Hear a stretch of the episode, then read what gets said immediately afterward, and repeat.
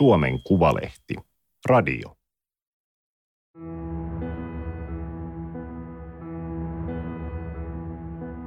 Kapteeni Jonel Boeru kohtasi presidentti Nicolae Ceausescun ensimmäisen kerran joulupäivänä 1989. Se oli päivä, jona Ceausescu teloitettiin. Toveri Jonel. Teksti Elina Järvinen ja Vappu Kaarenoja. Lukija Paavo Kerosuo. Juttu on julkaistu Suomen Kuvalehden numerossa 51-52 kautta 2019. Jonel Boeru oli valvonut monta yötä. Hän oli viettänyt koko joulun varuskunnassa Botenin kaupungissa, Bukarestin lähellä. Päivisin sotilaat olivat torkkuneet lyhyitä pätkiä vuorotellen. Romaniassa oli ollut levotonta jo viikon verran. Ei ollut varmuutta siitä, mitä oli meneillään. Nikolae Ceausescu oli pitänyt Bukarestissa puheen muutamaa päivää aikaisemmin, 21. joulukuuta 1989. Se oli näytetty televisiossa, ja Boerukin oli katsonut. Nyt kukaan ei tiennyt, missä Ceausescu oli. Joulupäivän aamuna komentaja käski Boerun ja muut sotilaat varuskunnan pihalle. Heitä oli paikalla muutamia kymmeniä. Aamu oli poikkeuksellisen lämmin, ei vieläkään lunta. Pihalla komentaja sanoi, että tarvitsi vapaaehtoisia. Kahdeksan miestä. Boeru ilmoittautui oitis. Hän oli 31-vuotias, urheilullinen laskuvarjojoukkojen kapteeni. Komentaja ei kertonut, mihin vapaaehtoisia tarvittiin. Ehkä hän ei vielä itsekään tiennyt. Likaisen Dombovicajoen lähellä, Bukarestin keskustassa, sijaitsee Euroopan suurin talo. Kansan talo, romanialaiset sanovat, vaikkei kansalla oikein koskaan ole ollut sinne asiaa. Presidentti Ceausescu rakennutti sen itselleen.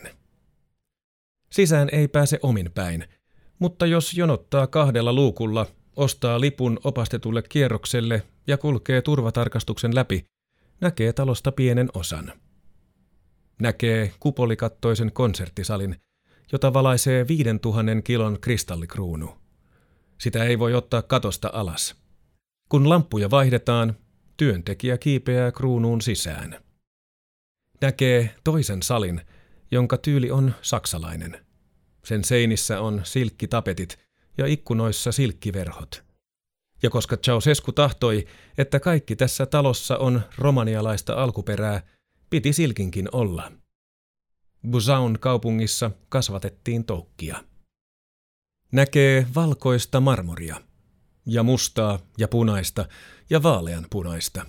Sitä on lattioissa, portaikoissa ja seinissä.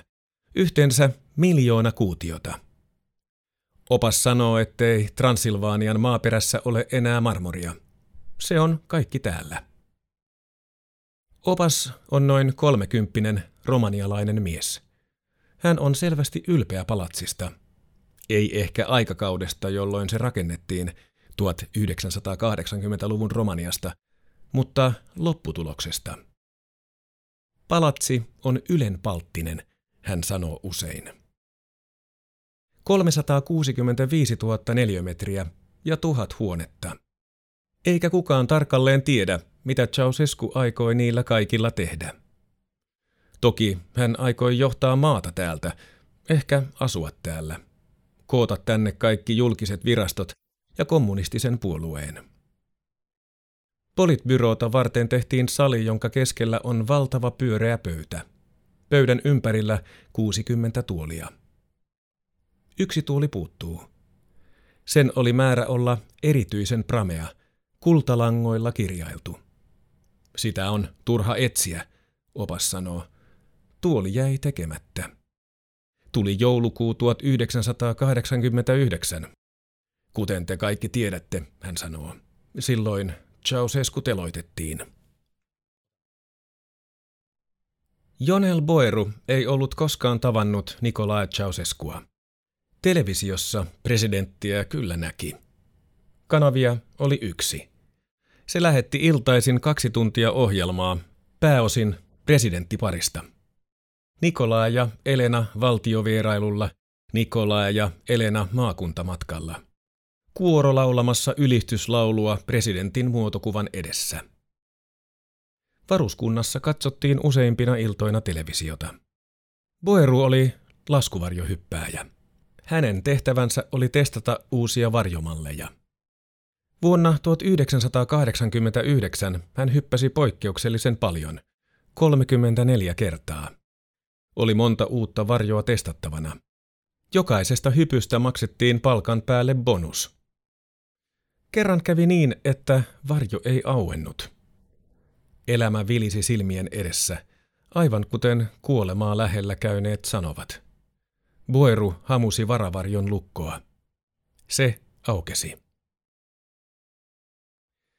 Varuskunta oli perustettu Ceausescun suojelemiseksi vuonna 1980. Samana vuonna Boeru valmistui upseerikoulusta.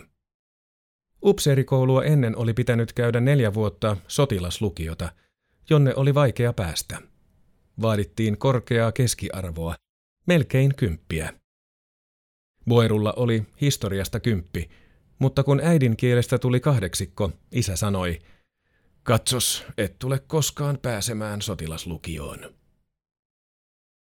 Totta oli, että Boerun keskiarvo ei riittänyt, mutta lukioon sai hakea myös pääsykokeella. Yksi neljästä läpäisi kokeen.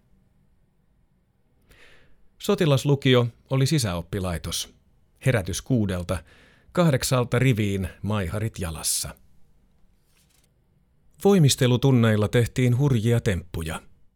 Kakkosluokkalaiset seisoivat takana varmistamassa, kun kolmoset nousivat liikuntasalin nojapuille käsiseisontaan. Boerulla oli minisortsit ja paksu laineikas tukka. Hän pelasi käsipallojoukkueessa, joka voitti hopeaa lukioiden välisissä kisoissa. Pian hänellä jo kasvoivat tuuheat viikset. Tuolloin 1970-luvulla asiat olivat oikeastaan aika hyvin. Kun juhlittiin Boerun ensimmäisen tyttöystävän syntymäpäivää, pöytään nostettiin monta pulloa viiniä ja iso lautasellinen leivonnaisia. Liha oli ensimmäisiä elintarvikkeita, joista tuli pulaa. Kauppojen hyllyt tyhjenivät. Ei voinutkaan ostaa, mitä teki mieli.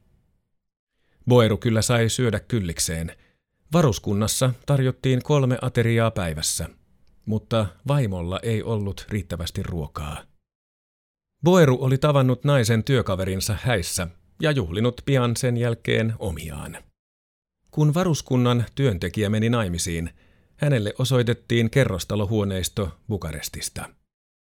Niinä iltoina, kun Boerun ei täytynyt olla varuskunnassa, hän matkusti sadan kilometrin matkan pääkaupunkiin vaimon luo. Ruokaa ei saanut viedä mukanaan. Bukarestissa syötävää oli sentään vähän runsaammin kuin maaseudulla, jossa ihmisille oli jaettu ruokakortit. Presidentti Ceausescu oli päättänyt, että Romania maksaa ulkomaan velkansa pois. Hän pani kaiken vientiin. Ruuankin. Velkaa oli 11 miljardia dollaria. Kaikkien oli osallistuttava talkoisiin. Annokset pienenivät ja pienenivät. Lopulta sai ostaa kuukaudessa viisi munaa, puoli kiloa margariinia sekä kilon jauhoja, sokeria ja lihaa. Sai ostaa, jos kaupasta löysi. Vain pikkelöityjen tölkkivihannesten saatavuuteen saattoi luottaa. Kotoa lähtiessä kannatti aina ottaa mukaan muovipussi, siltä varalta, että johonkin kauppaan tulisi yllättävä ruokatoimitus. Boerun ja vaimon kaksio oli torin laidalla – Asunnossa oli kylmä. Ceausescu oli todennut, että 12 astetta oli romanialaisille terveellinen lämpötila. Ei tehnyt mieli käydä suihkussa. Vesi juoksi hanasta kylmänä, eikä sen jälkeen päässyt lämpimään. Kaasupullot olivat kallisarvoisia. Sanottiin, että mies, joka todella rakastaa vaimoaan, katsoo tätä kuin kaasupulloa. Boerulle ja vaimolle syntyi kaksi tytärtä. Kerran, kun nuorempi oli kaksivuotias, Boeru pelkäsi tytön vilustuvan kylvön jälkeen. Hän asetti lämmittimen lapsen sängyn viereen. Aamulla tytön ihossa oli vesikelloja. Ihottumaako? Lääkäri hermostui. Palovammoja. Kysyi, aikoiko Boeru kenties syödä tyttärensä hyvin paistettuna. Silloin Boeru olisi halunnut mennä Ceausescun puheille ja sanoa suorat sanat. Ceausescun luo ei noin vain kävelty. Välissä oli Securitate, salainen poliisi, joka valvoi tiukasti Ceausescun turvallisuutta. Se valvoi tiukasti koko maata. Oli parempi, ettei valittanut kenellekään.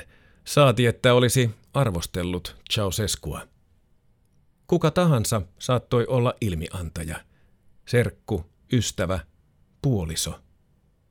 Jos kadun kulmassa seisoi kymmenen ihmistä, joukossa oli varmasti yksi, joka lauloi. Ceausescu asui Bukarestin kaupungin osassa, jonka nimi oli Sektori 1. Talon takana kasvoi vehreä metsä. Paikkaa kutsuttiin kevätpalatsiksi. Palatul primaverii. Kevätpalatsilta kulki viiden kilometrin tunneli työmaalle, jossa rakennettiin vielä isompaa palatsia, kansantaloa. Kansa ei nähnyt, miten sen johtaja eli. Hänen palatsissaan oli 170 huonetta ja neljä maanalaista kerrosta. Henkilökuntaa, puutarhureita, mekaanikkoja, taloudenhoitajia, kokkeja, ravitsemusterapeutteja. Ceausesculla oli diabetes. Hän oli tarkka ruokavaliostaan. Hän ei käyttänyt alkoholia, ei polttanut tupakkaa. Kun ilta pimeni, bussi vei henkilökunnan pois. Yhdeksän jälkeen talossa oli vain Ceausescun perhe. Nikolae, Elena ja lapset. Valentin, Zoja ja Niku. Lapsilla oli palatsissa omat asunnot. Suurin Zoijalla, tyttärellä. Kaksi sisäänkäyntiä ja kaksi parveketta. Sänky ja tuolit kultakoristeilla, lipasto kukkamaalauksilla. Ylellistä oli Nikullakin kuopuksella. Hän oli komea lapsi, pikku prinssi, sanoivat romanialaiset. Niku oli raikulipoika, mutta siitä huolimatta isä kasvatti hänestä seuraajaa. Miksi ei kasvattanut esikoisesta, Valentinista? Tämä oli erilainen kuin sisaruksensa, vetäytyvä. Valentin oli intohimoisen kiinnostunut fysiikasta ja jalkapallosta, ei politiikasta. Hän muutti kevätpalatsista pois heti kun sai luvan, 17-vuotiaana. Nikolaja ja Elena olivat aina yhdessä. He uivat palatsin kylpylässä, jonka seiniin oli tehty mosaikki miljoonasta palasta. Tähtikartta, paratiisi, riikinkukkoja. He rakastivat riikinkukkoja. Niitä tepasteli takapihalla. Ne edustivat ikuista elämää ja valtaa. He laskeutuivat kellarikerrokseen Nikolain lempihuoneeseen, elokuvateatteriin – istuivat vierekkäin plyysituoleilla ja katsoivat salaa Dallasia, Star Warsia ja lännen elokuvia.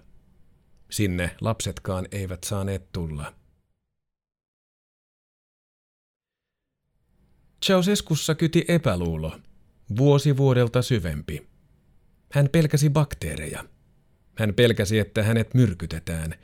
Edes sekuritaatteen hän ei täysin luottanut – Kevätpalatsissa ei ollut ilmastointia.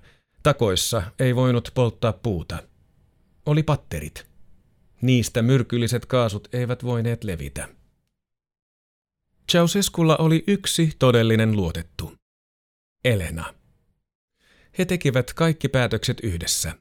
Jo kauan ennen kuin Nikolai nimitti Elenan varapääministeriksi maaliskuussa 1980. He olivat tavanneet Bukarestissa vappuna 1939. Elena oli ollut näyttävä hahmo työväen paraatissa, kulkuen kuningatar. Vai oliko se niin? Toinen tarina kertoo, että he tapasivat tavallisena lauantaina nuhjuisessa baarissa. Joka tapauksessa Nikolae iski silmänsä Lenutsaan. Se hänen nimensä oli, Lenutsa Petrescu. Hän oli 23-vuotias tekstiilitehtaan työntekijä. Nikolae oli 21-vuotias köyhän maanviljelijän poika. Hän oli lähtenyt kotoa 11-vuotiaana ja tullut Bukarestiin suutarin oppiin. Suutari oli kommunisti ja pian oli Nikolaekin. Kommunistinen puolue oli siihen aikaan laiton, mutta Nikolae ei välittänyt. Hän sai agitoinnin takia vankilatuomion, kaksikin. Toisella kertaa sellitoveriksi sattui kiihkeä kommunisti George Georgiou Dej. Tämä opetti nuoremmalleen toveri Nikolaille lisää Marksin ja Leninin teorioista. Georgiou Dejistä tuli myöhemmin kommunistisen puolueen pääsihteeri ja Romanian johtaja. Kun hän kuoli maaliskuussa 1965, kevätpalatsiin muutti Nikolae Ceausescu. Romania oli ollut takapajuinen ja maatalousvaltainen maa, Euroopan köyhimpiä, mutta sellainen se ei olisi enää. Ceausescu jatkaisi Georgiou Dejin työtä. Hän tekisi Romaniasta teollisuusmaan, kehittyneen sosialistisen yhteiskunnan, laivan rakennusta, traktoreita, moottoreita. Romanialaiset muuttaisivat kaupunkeihin ja menisivät tehtaisiin töihin. Ceausescu rakennuttaisi sitä varten asuntoja, suuria kerrostalokolosseja. Niin hän teki. Hän lanasi maan tasalle kokonaisia kyliä ja siirrätti ihmiset kolosseihin.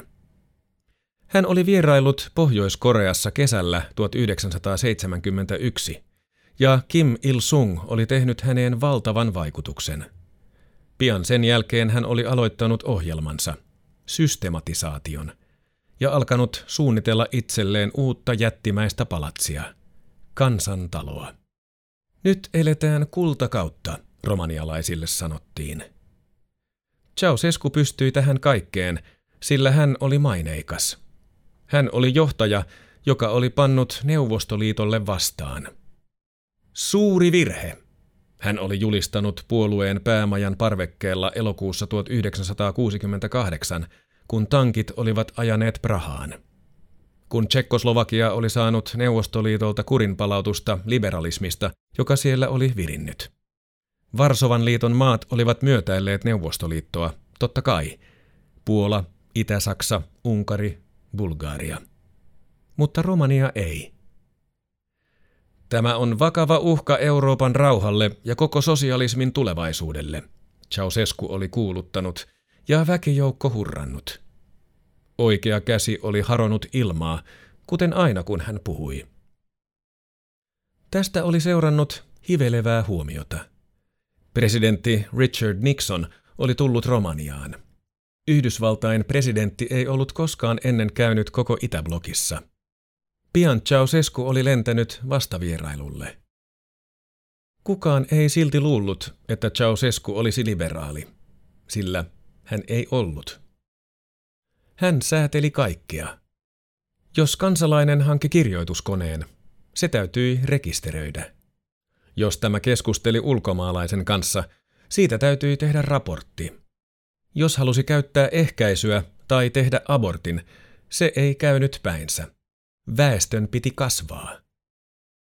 Ceausescu kiristi otetta koko ajan. Hänellä oli tämä tavoite. Eroon ulkomaan velasta. Vain siten valtio voisi olla täysin riippumaton.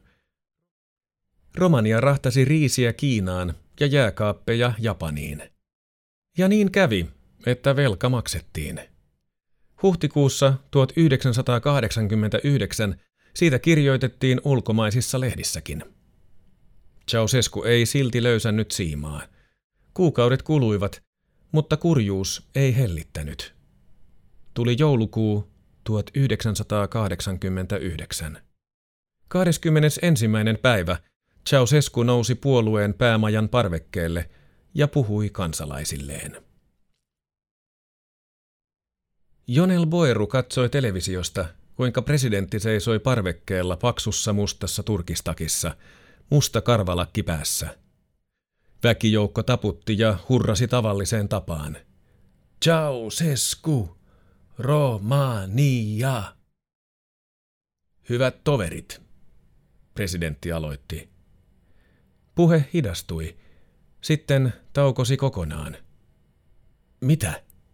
presidentti sanoi. Hän oli puhunut vain minuutin verran.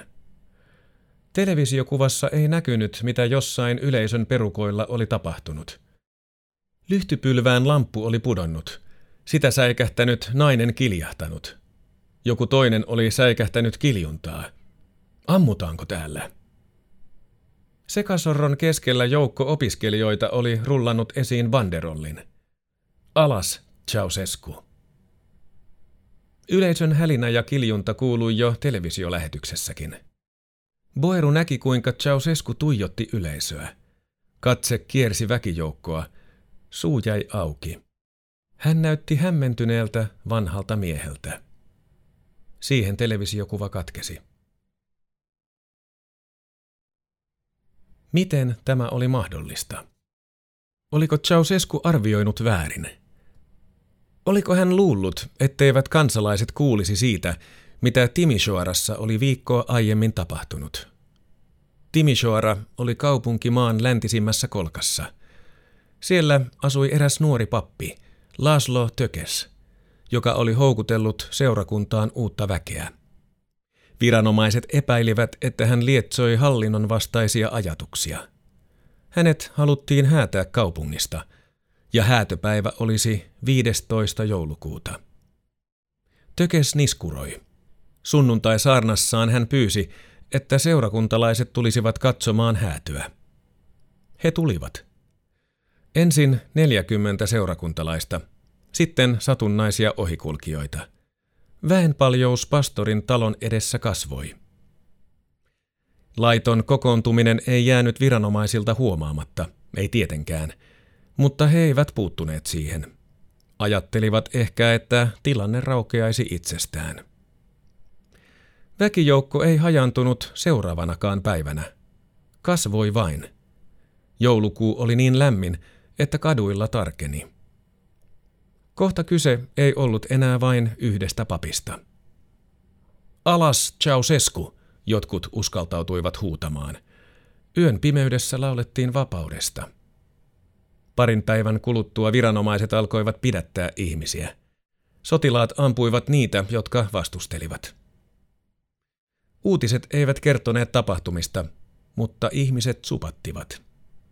Jonel Boeru kuuli niistä postimieheltä, joka kantoi kirjeitä varuskuntaan. Nyt mellakoitiin Bukarestissakin. Liikkui huhuja, että kansalaiset olivat saaneet käsinsä armeijan aseita – Oliko osa armeijasta rettelöitsijöiden puolella? Televisioaseman edessä ammuskeltiin. Sotilaita kuoli. Heidän joukossaan oli Boerun paras ystävä. Boerusta tuntui siltä, että täytyi tehdä jotain. Ei voinut vain istua varuskunnassa. Hänhän oli koulutettu sotilas.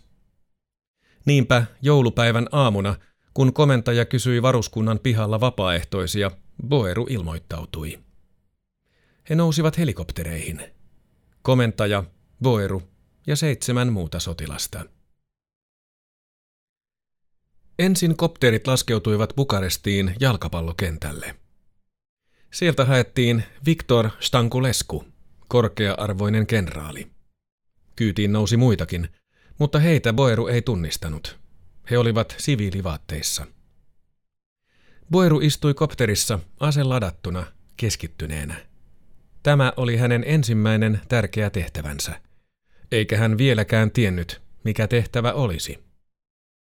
Seuraavaksi kopterit laskeutuivat pellolle Turgovisten kaupunkiin. Loppumatka noin kilometri taitettaisiin kävellen. Polku pellon halki johti sotilastukikohtaan, suojaiselle takapihalle. Kaunis vanha rakennus, ruskeaa, rapattua kiveä. Takapihalla kenraali Stankulesku puhutteli Boerua. Hän antoi ohjeita. Kaksi vapaaehtoisista saisi tehtäväkseen suojella Stankuleskua. Kaksi pitäisi silmällä paikalla olevia sekuritaatten miehiä. Loput vartioisivat ihmisiä, jotka valmistelivat oikeudenkäyntiä. Sitä varten oli haettu siviilit, asianajajat, syyttäjät, tuomarit. Stankulesku sanoi, että tukikohdassa pidettäisiin Nikolae ja Elena Ceausescun oikeudenkäynti. Takapihalle oli ajanut miehistön kuljetusajoneuvo. Sen ovi avattiin ja ulos astui presidenttipari. Presidentillä oli päällään sama musta turkki, jonka Boeru oli nähnyt televisiossa neljä päivää aikaisemmin. Sama musta karvalakki. Siinä he olivat, Nikolae ja Elena. Pari, jota koko Romania oli totellut 25 vuotta. Yli 20 miljoonan asukkaan kansa. He olivat likaisia. He olivat piileskelleet neljä päivää. Kun Bukarestissa oli alettu mellakoida, he olivat kiivenneet puolueen päämajan katolle ja nousseet helikopteriin. Sitten toiseen, kolmanteen. He olivat oleskelleet autoissa, virka-asunnoissa, kylissä, tukikohdassa. Olivatko he vankeja vai turvassa? He tuskin tiesivät itsekään. Pakoa oli koordinoinut luottomies, kenraali Stankulesku, ja heitä oli puhuteltu kunnioittavasti. Toveri presidentti, toveri ylipäällikkö. Mutta nyt Stankulesku kulki tukikohdan pihalla ja jakoi toisenlaisia käskyjä. Hän sanoi Boerulle, että seuraavaksi valittaisiin paikka, jossa voisi panna täytäntöön kuolemantuomion. Kuolemantuomion ampumalla. Tarvittaisiin kolme hyvää miestä. Siinähän heitä oli kolme miestä. Kaksi sotilasta, jotka vartioivat Stankuleskua, sekä Boeru. Stankulesku kysyi, kykenisikö Boeru suorittamaan tällaisen tehtävän. Kenraalin kysymys ei oikeastaan ollut kysymys. Upseeri ei voi sanoa, että hän ei kykene. Seuraavat tunnit Boeru vain toimi. Teki, mitä oli tehtävä. Hän talutti Nikolain sisälle komentajan huoneeseen. Siellä odotti kaksi lääkäriä, joiden oli määrä tehdä Nikolaille ja Elenalle terveystarkastus. Boeru jäi oven suuhun vartioon – hän kuuli, mitä sisällä tapahtui. Nikolae riisui säyseästi takkinsa. Lääkäri mittasi verenpaineen. Teillä on hyvä verenpaine, hän totesi. Elenalle terveystarkastusta ei voitu tehdä. Hän ei suostunut mihinkään. Sitten aulan poikki oikeussaliin. Se oli koruton toimistohuone, kaksi suurta ikkunaa. Seinien vierustoilla oli kapeita pöytiä ja niiden takana tuoleja. Yhteensä neljälle toista hengelle ja lisäksi Nikolaille ja Elenalle.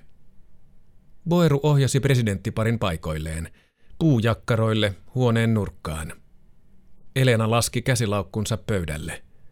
Molemmat istuivat ulkotakit päällä. Oikeudenkäynti alkoi kello 13.30. Syyttäjä puhui. Huusi melkein. Syytetyllä ja hänen vaimollaan oli ylelliset olosuhteet, pröystäileviä kutsuja, ja kansalaiset saivat 200 grammaa salamia, jos näyttivät henkilökorttinsa. 25 vuotta te olette nöyryyttänyt tätä kansaa. Ceausescuja syytettiin korruptiosta, kavalluksesta, kansan näännyttämisestä, mielenosoittajien tappamisesta. Nikolae kielsi kaiken. On valhe, että olisin pannut kansalaiset näkemään nälkää. Julkea valhe. Tässä nähdään, että petturuus on korvannut isänmaallisuuden, hän sanoi, ja väitti, että tuomioistuin oli laiton. Oikea käsi huitoi ilmaa, kun hän puhui, mutta muuten hän oli rauhallinen. Elena oli vimmainen. Hän haukkui kaikkia, riiteli ja keskeytti. Syyttäjä hermostui. Minä puhun nyt Nikolae Ceausesculle, en Elenalle. Nikolae rauhoitteli vaimoaan. Taputti tätä polvelle. Boeru seisoi nurkassa ja pyyhki hikeä. Jos jotain tapahtuisi, hänen pitäisi ampua Ceausescut siihen paikkaan, vaikka muitakin kuolisi. Näin kenraali Stankulesku oli määrännyt. Boerusta näytti siltä, ettei Nikolae vieläkään ymmärtänyt tilannetta – ettei hän käsittänyt, että kaikki oli ohi. Nikolae vilkuili rannekelloa, aivan kuin olisi odottanut jonkun tulevan. Tuomio luettiin kello 14.40. Ensin teloitettaisiin toinen, sitten toinen. Elena protestoi. He haluaisivat kuolla yhdessä. Boeru kysyi Stankuleskulta, voisiko viimeisen toiveen toteuttaa. Meillä on oikeus kuolla yhdessä, Elena jo kirkui. Mitä tämä on? Nikolae kysyi. Elena, älkää sitoko meitä, älkää loukatko meitä, älä koske minuun. Nikolae, minulla on oikeus tehdä mitä haluan. Elena, ei, ei, älkää sitoko meitä, älkää. Nikolae, hävetkää, hävetkää. Elena, kasvatin teitä kuin lapsiani, lopettakaa, murratte käteni, miksi teette näin? Sotilas, kukaan ei auta teitä enää. Boeru otti Nikolaeta käsivarresta ja talutti takapihalle. Teloituspaikalle, siipirakennuksen seinustalle, oli 30 metrin matka. Vanhan miehen jalat tärisivät, kädetkin. Boerun jalat tärisivät. Hän oli lukenut Benito Mussolinin kuolemasta. Teloittaja, laskuvarjojääkäri hänkin, ei ollut saanut asettaan toimimaan. Sitä oli pitänyt vaihtaa kolme kertaa. Jos hänelle kävisi niin, jos hän ei pystyisikään tähän, silloin hänet varmasti ammuttaisiin. Takapihalla oli paljon ihmisiä, sotilaita ja varuskunnan työntekijöitä. Nikolai seisahtui. Eläköön sosialistinen Romania, hän huusi. Hän lauloi kansainvälistä. Tämä on viimeinen taisto. Rintamaamme yhtykää. Elena käveli perässä. Solvasi katkerasti sotilasta, joka häntä talutti. Haista vittu. Presidenttipari asetettiin seinää vasten. Kasvot teloittajiin päin. Boeru astui kuusi metriä taaksepäin. Asettui riviin kahden sotilaan kanssa. Hän antoi käskyn. Ladatkaa, sarjatulta. Tulta! Boeru ehti ennen kuin muut. Hän ampui Nikolaeta jalkoihin ja rintaan, Elenaa rintaan. Nikolae tippui polvilleen, Elena kaatui selälleen. Veri valui paksuna virtana. Ruumiit käärittiin telttakankaaseen ja nostettiin helikopteriin. Samaan kopteriin nousi teloitusryhmä. Oli ahdasta. Yksi sotilaista istui ruumispussien päällä. Boeru oli voipunut. Viiden aikaan hän saapui Botteniin, omaan varuskuntaansa. Joku toi hänelle ison konjakin. Jossain vaiheessa iltaa hän vihdoin nukahti. Lokakuussa 2019 Turgovisten tukikohdassa aurinko paistaa niin, että Jonel Boeru siirtyy varjoon. Boeru on kookas, ruskettunut mies. Lippalakki, teepaidan päällä nahkaliivi, olalla laukku. Tukikohta on nykyään museo. Lipun myyjä tarjoutuu oppaaksi, mutta Boeru sanoo, ettei tarvitse. Ei rouva, minä olen ollut täällä. Tekö olette herra Boeru? Myyjä kysyy. Kyllä. Boeru on 60-vuotias, toista kertaa naimisissa. Hän asuu Georgiun kaupungissa Romanian etelärajalla. Kotikaupungissaan Boeru ei halunnut tavata. Mieluummin hän tuli Turgovisteen, vaikka hänen piti herätä aamu neljältä ja matka kesti tunteja. Romaniassa liikenne on kaoottista, tiet huonoja. Boeru antaa silloin tällöin haastatteluita, mutta ei puhu ilmaiseksi. Haastattelu maksaa 400 euroa. Boeru johdattaa takapihalle siipirakennuksen seinustalle. Seinässä on koloja, luodinreikiä muka. Ne on tehty jälkikäteen. Asfalttiin on maalattu kahden ihmiskehon ääriviivat. Nämä eivät ole ne oikeat asennot, Boeru sanoo. Hän ei halua kerskailla sillä, mitä teki. Hänen nimensä tuli tietoon, kun kenraali Stankulesku antoi lehtihaastattelun ja mainitsi Boerun. Stankulesku teki suuren tyhmyyden, Boeru sanoo. Armeijassa Ceausescujen teloittaminen oli ansio. Tammikuussa 1990 kaikki kahdeksan, jotka olivat ilmoittautuneet vapaaehtoisiksi, saivat ylennyksen. Boerun kohdalla tehtiin vieläpä poikkeus. Hän sai kahden pykälän ylennyksen, everstiluutnantin arvon. Stankuleskusta tuli puolustusministeri, kun vallan otti väliaikainen hallitus, kansallisen pelastuksen rintama. Huhtikuussa 1990 pidettiin ensimmäiset vaalit. Boeru jäi armeijasta eläkkeelle vuonna 2004. Hän sanoo, että reserviläisten eläkkeet ovat liian pienet. Romania on yhä köyhä maa. On paljon ongelmia. Korruptiota. Kuun lopussa Boeru aikoo osallistua eläkeläisten mielenosoitukseen Bukarestissa. Muuten hän ei ole kiinnostunut politiikasta. Isoisäkin sanoi, että siitä kannattaisi pysyä erossa. Isoisä oli pappi. Hän sanoi, että Boeru voisi olla huoleti. Hän ottaisi tämän synnit kantaakseen. Jos Boeru olisi tiennyt, mihin vapaaehtoisia pyydettiin, hän ei olisi ilmoittautunut. Hän olisi mieluummin jäänyt varuskuntaan. Ei sen takia, että olisin rakastanut Ceausescuja, hän sanoo. En rakastanut, mutta en ollut valmis tällaiseen. Hänestä se, mitä Turgovistessa tapahtui, ei ollut oikein. Miten kävi Ceausescujen lapsille? Niku Ceausescu pidätettiin. Hän oli keskuskomitean jäsen ja Sibiun piirikunnan johtaja. Hän sai 20 vuoden vankeustuomion, koska oli antanut käskyn ampua mielenosoittajia. Niku vapautettiin pian terveyssyistä. Hän kuoli vuonna 1996 maksakirroosiin. Hän oli 45-vuotias. Zoya Ceausescu menetti tutkijan paikkansa Bukarestin teknillisessä tiedeinstituutissa, jonka matematiikan laitosta hän oli johtanut. Zoya jäi eläkkeelle ja kuoli vuonna 2006 keuhkosyöpään. Hän oli 57-vuotias. Valentin Ceausescu asuu edelleen Bukarestissa.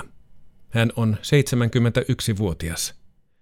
Kolme vuotta sitten hän jäi eläkkeelle kansallisesta fysiikan ja ydintekniikan instituutista, jossa oli tehnyt varteenotettavan uran. Valentin pysyttelee poissa julkisuudesta. Hän vastaa huonosti sähköposteihin, mutta lähettää kuukausien päästä numeron, johon voi soittaa. Hän varoittaa, ettei ole paljon sanottavaa.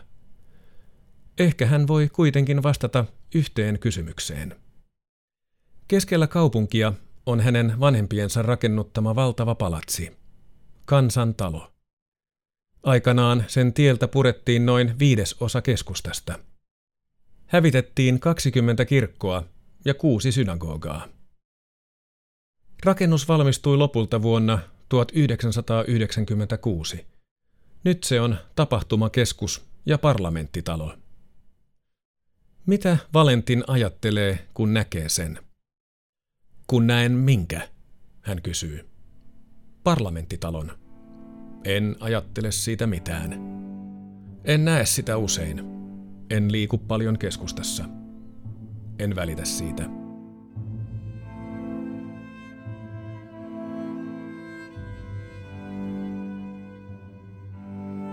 Toveri Jonel.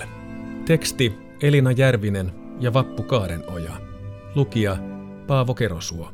Juttua varten on haastateltu myös suurlähettiläs Matti Häkkästä, tutkija Katalin Mikloshia, insinööri Trajan Poppia sekä kirjailija Kristiina Sandua. Lähteenä käytetty muun muassa The New Yorkerin artikkelia Report from Romania ja Peter Sayani Davisin kirjaa The Romanian Revolution of December 1989. Tämä oli Suomen Kuvalehden podcast. Löydät lisää osoitteesta suomenkuvalehti.fi kautta radio. Tilaa Suomen Kuvalehti osoitteesta suomenkuvalehti.fi kautta tilaa.